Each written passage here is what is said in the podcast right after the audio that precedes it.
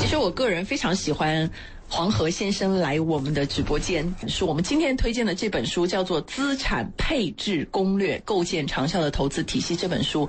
我今天上节目前，我就跟黄河先生说，我说这本书真的真的是特别贴近，就是你别看它很厚啊，但是它特别亲切。把所有的重点都标注出来了，这是属于那种你也可以自己拿笔来划线，但是基本上你可以小白一样的跟读，你可以先把所有它标黑的地方读一遍，如果有你感兴趣或者读不懂的地方，你再去上下通读，是本非常好读的投资类的书籍。对，之前的时候我给大家推荐的很多的这个投资书籍啊，都是外国投资大师写的，这是呢，今天给大家推荐的这一本书呢，实际上是我们雪球上的人气博主。主，拉格姆投资他所写的，那个拉格姆投资呢，他写这本书实际上是很费功夫的。为什么这样讲？他的文章在雪球上的本身就属于这个豹文，但是呢，毕竟来讲的话，很多时候。这个特殊的场景呢，都是在投资的场景上头。那么他想写一本这个资产配置攻略呢，是想写给那些还是小白状态的人，或者说进入了股市一段时间仍旧还比较懵的人。他想帮大家建立起一个呢，就是能够以稳健的方式实现财富的保值和增值。嗯。特别他强调的是，通过长期的投资资产配置，减低风险，达到我们每个人在退休之后仍旧能够。啊，达到财富自由，而且按照中国人的说说法，不仅仅是把自己的这个投资的这个款项花完，最好呢还能够留下一笔，能够传承给自己的下一代。这就是啊，拉格姆投资他的写这本书的初衷。嗯，其实呃，这本书真的。它读起来非常的流畅，通俗易懂。嗯，好，我们今天聊的是《资产配置攻略》这本书啊。如果大家对这本书感兴趣的话呢，可以在微信当中搜索我们的公众号“文化很有料”。那您关注了文化很有料之后呢，可以回复“资产”这两个字哈，就会弹出我们今天聊这本书的二维码。呃，这本书其实写的还真的是蛮好的，就是很适合新手阅读啊。包括我自己，也就是这么多年，我还在新手区徘徊，其实有一点学渣的感觉。包括我自己看的时候，其实很多地方呃，就是他讲的很到位，呃，跟我的想法是一模一样的，就是有共鸣。就是如果是我自己写书，我也可能会写成他这个样子，就跟我的思路是非常接近的，包括很多措辞理念都非常接近。嗯，所以我看的时候我是觉得很舒服的，我几乎没有阅读障碍，很多地方我都标线，就把我我直接拍照给我的朋友说，这就是我的想说的啊，就是很多关于这个，尤其他提到年轻人的这个投资理财的时候，我觉得非常好。我觉得我当时还标了一个二十岁到三十岁的人阅读到这一段，如果听进去了就会改变人生。嗯啊，所以我觉得这本书的价值是非常。高的啊，特别适合就是我刚才说的二十到三十对理财还没有概念的人哈，嗯，对于资产投资还没有什么概念的人来看是非常好的。嗯，那么这本书的我的推荐序言这么写的：如果十年前你问我如何做投资，我会建议你先买一套房。嗯，但是十年之后呢，如果你再问我这个问题呢，我会建议你先看一看《资产配置攻略：构建长效的投资体系》这本书。为什么呢？因为这本书呢，它不仅适用于刚入市的投资新手，同样适用于那些。些始终没有找到有效投资方式，仍然深陷于困境的投资者，也就是我们俗称的老韭菜。嗯啊，其实有些朋友对自己还是比较。呃，有自知之明的哈，知知道自己虽然入市很久了，但是水平很一般啊，自嘲为韭菜。我觉得首先你承认自己水平不高，你才愿意学习啊。你也可以拿这本书来看，确实会非常好啊。从零做起，我们再重新回到正确的轨道上，来重新出发。那么这本书呢，它主要分为三个部分。那第一部分呢，讲的是投资理念啊，我觉得这个非常好啊。它把我们在中国股市里头呢，大家比较容易常见的一些理念都先说了。一遍啊，然后告诉大家这些理念它的问题在哪儿啊？为什么追涨杀跌？为什么极限的这个短线操作是复合游戏等等？那他讲的非常好，包括对我们长期长期讲的这个复利啊，怎么去理解投资要趁早啊啊？年轻人该不该先储蓄还是先消费？这些理念讲得非常透彻。那么紧接着就聊各种资产配置工具。那么我们现在年轻人都很清楚了，除了股票之外，还有基金啊，大家玩的都很溜。那很多基金呢？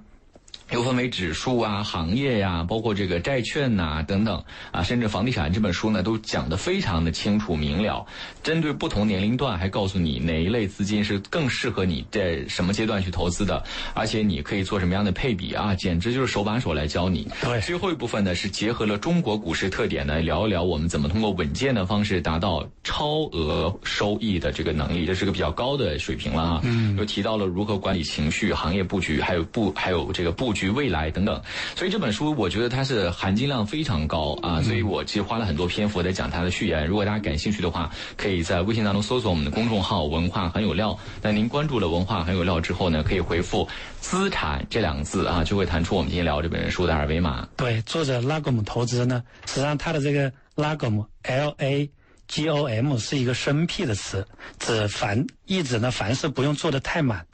只要保持一种中庸的状态就好了。他自己写到，他说我特别欣赏这种随着人生阅历的渐长才能慢慢领会的意境，他已经逐渐成为我价值观当中的一部分，也契合本人在长期持仓均衡的状态下，博弈超越市场平均收益的投资理念。所以他在这本书里面当中的时候，刚才那一鸣讲到，他最后讲到就是怎么样，呃。平复自己的在投资当中的这个情绪，其实他也很很强调，我们在刚投入市场的时候，也一定要保持一个比较平常心的心态，因为你不想成为韭，你之所以成为韭菜，是因为你太心急了，你心急了以后呢，就容易掉入掉入各种各样的陷阱。比如说他开篇就已经谈到了，就是说大多数人呢都是不管，比如说他是一个最好的状态的时候来的。正好呢，股市处于低潮，然后这个人呢就来投资了，投资了一万块钱，然后市场上涨了三倍，他居然取得了五倍的收益。这个时候他就越想就越开心，这个时候他就开始跟亲朋好友呢不断的讲自己的投资成功经验，并且呢把自己的呃老婆本也都拿出来，然后呢也跟甚至还跟别人借债。这样的话呢，真因为这个时候想一想一万块钱。增长了，本来市场增长三倍，它增长了五倍，才挣才挣了四万块钱。他这个时候觉得这个本金投入太少了，这个时候他就一定会这个想办法扩大这个本金。但是偏偏这个时候市场已经处于高位，开始下跌了。结果呢，市场值下跌了。他比如说，他这个时候筹了二十万进来了，这个时候市场只下跌了百分之二十，因为他这个时候已经有二十五万的本金，才下跌百分之二十，已经下跌下跌掉五万块钱了，这把前面的四万块钱的本金就全部抹掉了。这个讲的就是我们真实的市场的这样的一个啊一个投资的状况，而且这种状况是出发的出发心态，所以他特别强调，我们在这个市场上的时候，首先要避免的是掉入这种情绪上的陷阱，对。慢。才是真正的快，而投资当中快，是因为你没有理解到另外一个一重投资当中的因素。所有的快都会导致风险提高，更重要的是你在博弈的过程当中，你很大可能时候是站在那个。更大可能会输的那一边，这才是他强调的这个出发的第一点。嗯，其实你在讲到这个控制情绪的时候，说实话，我们也在很多的投资类的精品书籍当中看到作者都会反复来强调这个。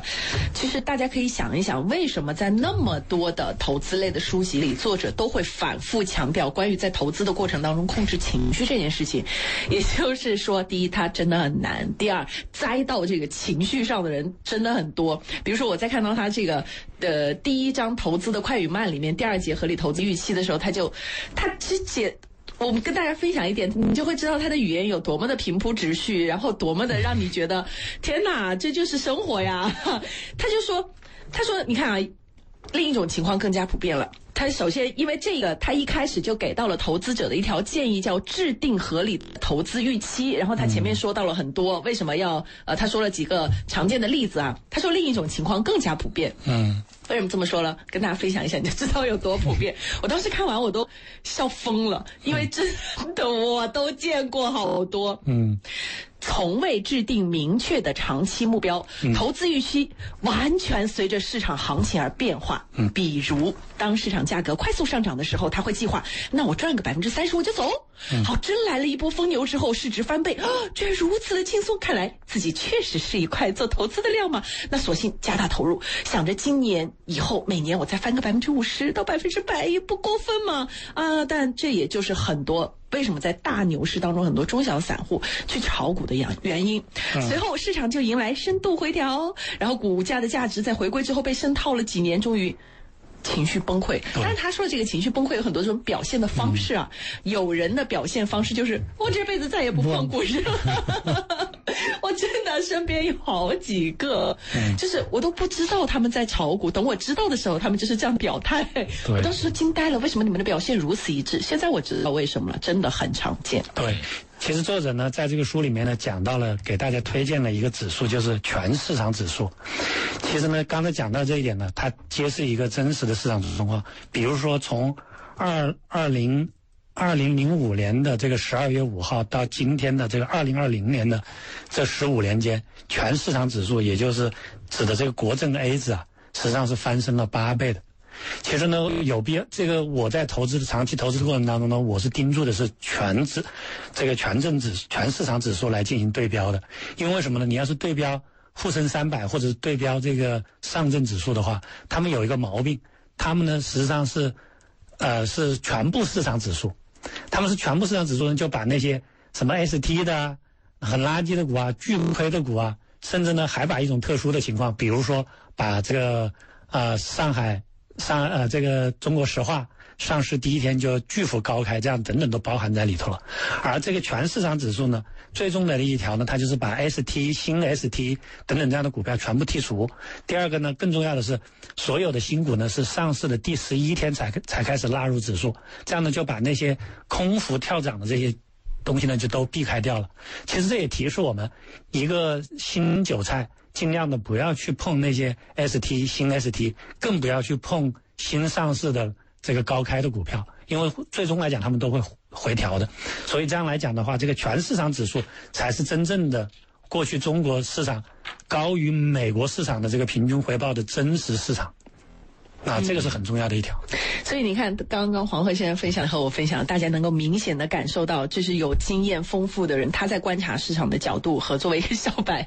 他在看这本书的时候的一个心态。因为我还停留在他的很多标出的黑体，然后上下看的这个阶段。然后我们其实真的好多次，包括一鸣同学还专门跟大家解释过关于复利这件事情。其实他。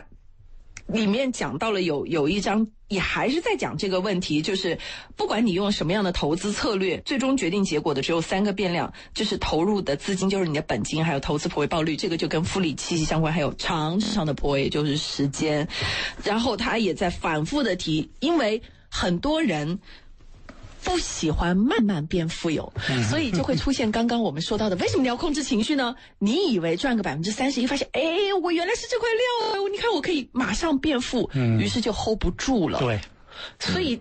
你看这个段位一下就听出来了，我就觉得我不知道在听节目的朋友自己认为自己是一个什么样的。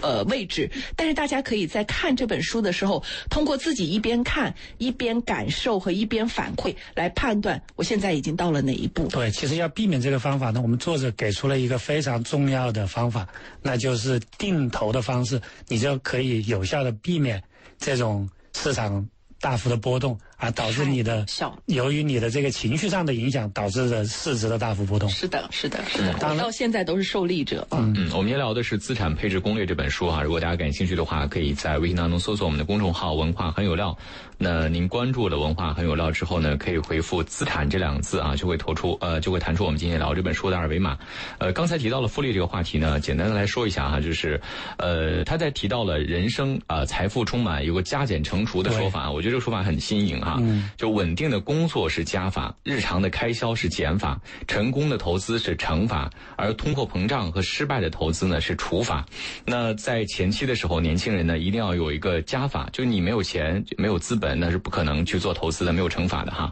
你要先去努力工作，来这个入列入减为出啊，那个存下笔钱，我们再来乘法。对，当你有了稳定的投收入的时候，你不能简简单单只是存钱了，你需要做好投资了。投资是做乘法的。一件事情，但是投资如果投错了，就是一个除法的事情。所以，那么我们怎么样去掌握投资这个能力啊？这就是非常好。就我们这本书聊的这个问题，就是这个问题。那么简单的来说一下这个复利的问题呢？其实，呃，大家有没有想过哈？就是说，它里面提到，如果你的投资能够保持百分之十四点八七的复利呢，你你的寿命每增加五年，你的财富会增加一倍。但这个概念是很夸张的，就是你每五年你的财富就会增加一倍。举举个例子，你现在是二十五岁，你可能有。二十万，但你三十岁的时候，在你不考虑你存钱的钱啊，只考虑你投资的钱的话，那么你三十岁就会有四十万，三十五岁就有八十万，四十岁有一百六十万，四十五岁有三百二十万，五十岁有六百四十万，五十五岁有一千零二十万，对对吧？那六十岁你就有两千万啊，这而且这百分之十四点八七呢，说难也难，说不说容易也容易啊，因为你的能力也是在复利增长，其实到后期这个百分之十四点八就是比较简单的一件事情了。那么我接下来想提到一个问题是什么呢？就是说这个作者他提到他现在的资产值增长百分之十五赚的钱，要比他早期赚百分之五十的钱还要高。好啊，这就是因为他复利发生了效果哈。那么今天我们简单不不把不把复利这个问题讲的特别的。呃，细啊，大家可以自己去看这本书。那我想尤其强调的一点是，投资要趁早这个问题哈。嗯。他谈到他说，有一位五十八岁的读者私下咨询自己说，两年之后自己要退休了，然后想来学习投资啊，但是呢，目前手上的钱离这个财富自由还有很大的距离，该怎么办？那么作者说，针对这样的问题是无能为力的，因为你距离投你距离退休只有两年的时间，你没有充足的时间去学习投资这件事情，你也没有充足的时间让钱去生钱，就钱去生钱需要复利，需要时间的。就我们谈这个问题，就是很重要，就是说要投资要趁早。那么为什么呢？他说，首先，如果你想通过节制的储蓄和聪明的投资摆脱完全依赖工资。这样的生活的话呢，你要趁早的开始你的投资之旅。嗯啊，你刚刚开始工作，二十五岁、三十岁没关系，你的工作是你的主要收入来源。但是当你四十岁的时候，如果你还是靠公司成为你的主要收入来源，一定会入不敷出。你的父母的赡养、孩子的养育啊，家庭的这个健康的问题、未来退休的问题，靠公司绝对不可能的。那么你需要投资，但是投资并不是与生俱来的能力，你不是生下来就会的。你入市。刚开始投资，你不但钱是从零起步，你的理财知识、你的市场经验、你的挫折经历、你的情绪控制，全部都是零。所以新人他需要积累的不仅仅是资金，更是投资的经验和阅历。所以。投资要趁早，尽早的领悟投资这门社会科学，找对方向，早点出发，谁都能够变得富有。对，所以我看这段的时候，我非常开心，你知道吧？因为我开始的很早。我是大概确实是从二十五岁开始做投资的，就这五年时间，我都能感觉到生活上了一个大的台阶。嗯，而且它里面有句话非常触动我，他说。幸福人生的复利不止于投资理财，个人综合能力的培养和提高，家庭成员的和睦相处和财富的复利增长，这三方面是相辅相成的。我对这句话非常有感悟啊！等等。其实讲到这一点的时候呢，我也可以可以给那些进入投资市场比较慢的人呢，或者说比较晚的人，我也可以给大家讲一句宽慰的话。刚才的时候呢，一鸣讲到了，就是说这个复利啊，其中呢很重要的一条就是要找到长长的。这个雪球要找到长长的石坡，嗯，这个石坡指的呢就是时间，嗯，那除了要尽早开始投资理财之外，其实还跟大家讲一个，其实呢，主要你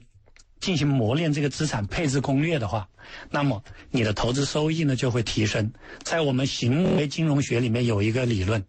就是说除了刚才讲到的，你每这个呃多活五年，你的投资收益可以增长一倍之外，进行过统计分析，那些投资收益。每提高百分之一的人，他们的人均寿命会多零点六年，也就是说，比半年要多一点点。那么理论上来讲的话，只要你比你平均下来，你的投资收益会比别人更好的话，那么你就会比活比别人活得更长久。那假设中国人均未来的人均寿命可以达到八十岁，如果你能比别人再多活六年，那多活到八十六岁，那你的赛道也就足够的长了。这也是。我们可以这个增加自己的投资收益翻倍数的这一个重要的方法。好，我们今天聊的是《资产配置攻略》这本书啊，我提到了它是非常适合投资新手以及呃有一段时间了，但是毫无方法啊，毫无章法，一直在亏钱的投资者啊，它是非常好的帮你从头梳理投资理念、投资的呃方法，还有投资心态呃各个方面的一本书。如果大家感兴趣的话，可以在微信当中搜索我们的公众号“文化很有料”。那您关注了“文化很有料”之后呢，可以回复啊“资产”这两个字哈，就会弹出我们今天聊的这本书的二维码。嗯，呃，在结束。之前我想问大家一个问题哈，里面有个问题我觉得讲的非常好。他说有两种情况之下，你觉得谁会更有呃谁会更有有更多的财富？我说第一种是你中了五百万的彩票，你有五百万的彩票；第二种是你在资本市场当中呃经历了十几年，你挣到了五百万，在此刻谁更富有呢？他说大家想一想，谁更富有？其实两个人在物质上是同样富有的，就两个人都在这个时刻拿到了五百万，但是有一个巨大的区别，就是后者他通过慢慢的积累的过程呢，他不仅获得了物质财富，他更加获得了使得这笔金钱继续为自己工作的投资能力。呃，投资是一个需要阅历去沉淀的竞技项目，这才是我们下半生的。主战场，呃，所以我觉得这才是呃这句话里，这这本书里最有含金量的一句话，就是投资才是我们后半生的主战场。啊，它是一个全，它是一个一辈子的事业，它是一个日久弥香的事业，它是一个你越老越吃香，越能够驾轻就熟的事业。而且我认为这个五百万的，虽然五百万作为投资的第一桶金也非常重要，但它的重要性远远不如于你驾驭这个资产的能力。呃，所以我说这本书其实教授的是我们。不仅怎么去积累第一笔金，第二方面是怎么提高我们驾驭资产的能力，这才是我认为这本书最有核心的价值。嗯，不要走开啊！我们在一小段的宣传回来之后，可以继续来跟大家讲讲这本平易近人的书。一会儿继续回来。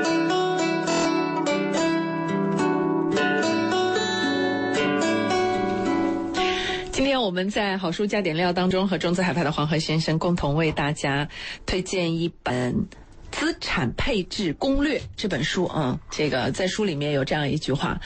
嗯，说在我看来，能不能够成为优秀的投资者，并不是多么聪明，而是取决于你干了多少傻事儿。嗯，啊，就算是按照投资大作的要求，把亏钱的姿势规避掉，你的投资业绩也不会很差。投资有的时候是可能跟性格会有一些关系。嗯，那投资价值，呃，巴菲特说的这投资价值，我们也在。在节目当中说过很多经典的这种价值投资的书籍，推荐给到大家。但是，就是我们也会知道，你你投资你喜欢的、你倾向的流派、你感兴趣的、你有感觉的、顺手的，你就是不一样。但是，耐心永远是投资者最重要的品质。讲到这一点的时候呢，我是特别有感同身受。嗯，前两天的时候呢，我到我们博士班应邀同学去讲这个。自己的这个投资心得，嗯，然后呢，我就回顾了，我真的是花了一个星期的时间，回顾了我过去这么几十年来的这个投资的状况，嗯，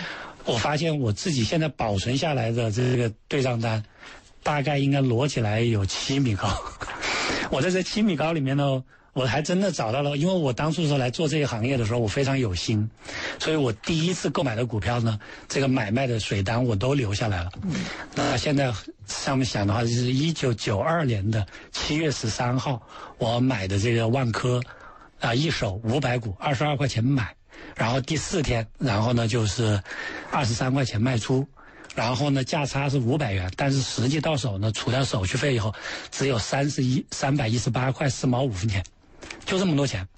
但是呢，因为当时是我的第一次买股票，因为当时都凑不齐这个一手的钱，还找人借了一点点，然后买了自己的第一手股票，所以历久弥新。但是对比这个书上面所讲的这种保持耐心，可能这样讲，我第一次买卖股票，仅仅因为那个时候实行的是 T 加三，也就是说我基本上就相当于现在今天买明天卖是一个道理。假设我做了一个回顾，假设那一手股票我持有到现在不卖，截止到现在不卖。我曾经获得的最高收益呢，可以达到一千四百多万，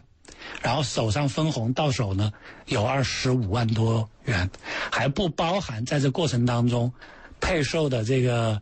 债券、可转债，这个配售的这个呃呃期呃期权，还不包括这一部分收益。所以想一想，那这个耐心为作者他就说了，他说拉长时间来看，绝大多数高频交易都是在白忙。最终却白白便宜了赚取佣金的券商和销售机构，所以关于致富啊，是到底你有多大的耐心才是最关键的，而耐心呢，恰恰就是投资最可贵的品质。其实回想一下呢，我也梳理了一下我比较有运气的几只股票，那碰巧呢就是买过这个古井贡，但我也查了一下，它是历史以来这个呃投资回报倍数。排第四的股票，然后呢，我也在这只股票上的单次取得了二十七倍的这个收益，但是看一看它的总收益，也就是上市第一天到现在总收益接近一千八百倍，哇，那我的这个投资还是很失败的，所以现在来看的话，如果我们把这种投资拉到足够足够的长，你来看的时候，只要你做好了这个风控，有了一定的选股，特别是我们作者这样讲的，更多的来做这种全市场指数的这种这种配置为班底，然后呢，在这当中找寻优秀的行业、优秀的个股来做进行配置。这个也使我想起了刚才的时候，我跟这个贝贝做了一下交流。这个贝贝其实四年下来，真实的平均回报高达，其实你已经有二十七八百分之二十七八的平均回报，这个。这个回报率是超过超越巴菲特的，当然以后还能不能有这么好的回报，那就要看个人的修行。嗯，其实我一直都在进行小白的操作，就是一名同学反复在节目当中提醒大家的复利，用时间定投。其实真的就是它资产配置攻略里面最初级的那个部分。后面我们花点时间讲一下定投这个事情啊，因为这本书讲定投讲的非常精彩啊，我觉得就年轻人只看这一段啊，就已经是非常有用的了哈。嗯。那我们先聊的是《资产配置攻略》这本书啊，大家在感兴趣的话，可以在微信当中搜索我们的公众号“文化很有料”。那您关注了“文化很有料”之后呢，可以回复“资产”啊，或者是全呃全文啊，“资产配置攻略”啊，都会弹出我们今天聊这本书的二维码啊。我刚才提到年轻人看到这一段就很受用啊。那其实我自己还是个年轻人，但是不不不自觉的就总想说呀，年轻人赶紧来看这本书，因为我知道太多人其实没有这个概念哈。在本书的第二十九页，我先谈一谈我前面还觉得有价值分享的东西啊。如何定义成功的投资啊？它有几个标准，第一个是长期跑赢了市场，我不谈这个，我重点谈一下第二个，就是否解决了实际问题。啊，不少投资者进入股市的目的呢，就是抱着小赌怡情的心态来玩的。刚开始呢，并不是想真的保值增值或者改善生活。等到一轮大牛市之后呢，才发现之前投的本金太少，即便是账户资产分翻倍，也解决不了实际的问题。但是已经为已经晚了，市场中已经没有便宜的筹码了，只能在狂躁的市场氛围中再次增加资金去追高。这类投资者呢，常常在几轮牛熊之后呢，手中的财富依然在原地踏步，因。此，除了合理的投资预期，在市场还不错的时候，要力所能及的投入一些本金，否则你做的投资只能是自娱自乐阶段，永远改变不了什么。很多朋友呢跟我在聊投资的时候说：“哎呀，我几万块钱。”我说：“你就这么点钱吗？” 我说：“你就这么点钱，你赶紧挣钱去吧。你要有这钱比这多得多呢，我就建议你多投一点。我跟你讲，买什么东西你要多投一点，多买一点，不要涨了再问我还能不能买，千万别这样。或者在这期间，你可以大幅的增加投入。”是好，第三个标准是实际收益率，它讲的是这个比要跑赢通胀。第四个是时间和心力的投入啊，我想提一下哈，评价长期投资的成功与否呢，还要除了这个收益率之外呢，还要判断你做的事情是不是能够让你去享受生活。如果你做的投资是每天沉浸在深深的焦虑和恐惧当中，那就得不偿失了。投资的本意是了腾出更多自由的时间来做自己喜欢的事情，让生活变得美好。假如两种投资的风险回报比较接近。那么其中有一个所耗的时间和精力比较少，就会成为更好的选择，能够让你在财富稳健增值的过程中兼顾生活上的平衡。投资并没有多劳多得这一说，市场先生从来不会根据你的勤奋程度来派发利润，这些都是金玉良言。对啊，一定有了投资经验的人才能看懂这些话。但是他，你你已经提前有人告诉你了，而且他非常非常。所以想一想，我的早期。那对账单都可以以米来衡量，从这个角度来衡量的话，那我们这个投资当中的贝贝是相对成功的，嗯，因为贝贝做投资又快乐，然后操的心又少，懒人投资法真的是就是，结果发现很多这种讲投资的部分。针对小白的那个，大家感兴趣，真的可以看一下，不要轻易的觉得我就是高阶，我就是这是天选之子，哦我就是有这个天分。其实我觉得，首先我们要对自己有一个清醒的认知，我清楚的知道我的短板是什么，然后我也清楚的知道我大概是一个什么样的人。于是我始终都在小白的这个领域愉快的畅游，就是我其实是接受作为小白会有投资失利和。这个没没看准的时候，这太正常了。对于是，我看准了，我就坚定的往下走。然后中间当然也有亏的时候，但我印象特别深，是最开始在做定投的时候，一名同学那个时候就怕我受不了，反复的就在跟我讲，你要接受你要有这个承受能力，因为短期并不能够代表什么，更多的是要时间来证明。当我第一次发现时间真的可以证明一切的时候，我就真的把投资这件事情放心的交给了时间。对，其实如果说把这个原理搞清楚了，你的内心也会很坚定。对，比如说你刚开始买的时候花了一百块钱买了一百股，花了一万块钱，市场下跌了这个十块。这个时候呢，你因为是定投，你又继续投入一万块，那一万块呢，这个时候不止买买进一百股了，这个时候可以买进一百一十股了。相对来讲，你的成本是会不断的摊低的。这个时候你就比较有耐心去持有。讲到这一点的话呢，其实我们应该还是把这个宏观的这个眼光呢看宏观一点。真正的做这个资产配置呢是这么做的：首先呢，就是你要设定投资的长期目标。作者呢认为分三步走。第一个是你要确定你准备什么时候退休，第二个呢是养老金的，你要找清楚你自己的养老金的替代率，第三点来讲呢就是退休准备金的提取率。讲完这三点的话呢，我可以给大家一个简单的一个思考。其实呢，很多人都说我要是三十岁能退休就好了。其实从这个角度上来讲的话，大多数人如果说过早的退休，你是后半生是很难维持财富的。因为为什么这样讲？你即使早期非常非常之成功，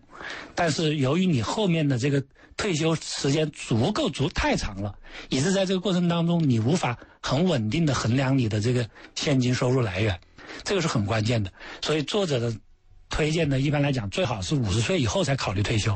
然后为了因应中国以后的这种老年时代的来临，那么应该来讲的话，六十岁到六十五岁，确定一个六十岁到六十五岁之间退休是一个比较合理的一个方案。那么这个所谓的退休金替代率呢，实际上很好理解，就是你退休了之后，现在中国人不管怎么样，哪怕是农村人口，也都有了这个。啊，这个新农村呃，新农合医保，嗯，相对来讲的话，你的退休的这个养老金呢，都可以替代部分的这个退休后的这个收入的来源。第三个来讲呢，就是你要想象的，就是你这个时候呢，因为你当你六十五岁甚至七十岁以后，你的收入会锐减的，不可能像年轻的时候产生大幅的这个收入。这个时候你就要考虑，就是在前面的这个投资产生的收入当中。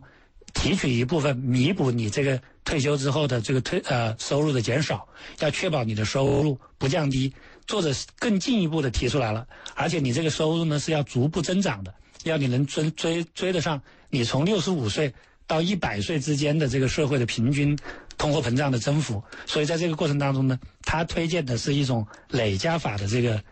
啊，投资法。那么通常来讲的话，他建议的是大概就是储蓄三十三年左右的这个退休收入。如果你的然后减掉你的这个养老金替代率，大部分人可能就是十到十五的这个养老金退这个替代率。那么也就是说，实际上一个人真的要想达到财富自由的话，那么真正的实际上只要储蓄二，真正的来讲就是储蓄加投资产生二十年的这个这个呃支出就可以了。达到这个标准就可以了。嗯，好，我们今天聊的是资产配置攻略啊。如果大家对这本书感兴趣的话，可以在微信当中搜索我们的公众号“文化很有料”。那您关注了“文化很有料”之后呢，可以回复“资产”这两个字哈，就会弹出我们今天聊的这本书的二维码。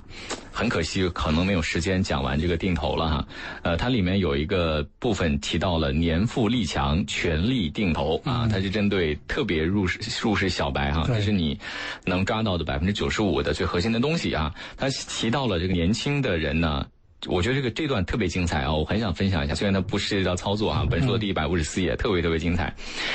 呃，所以所有的年轻人可以来听一听哈。花钱能够带来幸福感，存钱带来安全感。不管你是哪一类，出于人性的选择无可厚非。这两年网络上冒出了很多的热词，比如。无产中产阶级和隐形贫困人口，就是形容某些年轻的普通工薪族，因为执着于中产阶级的审美需求和消费习惯，过上了入不敷出的生活。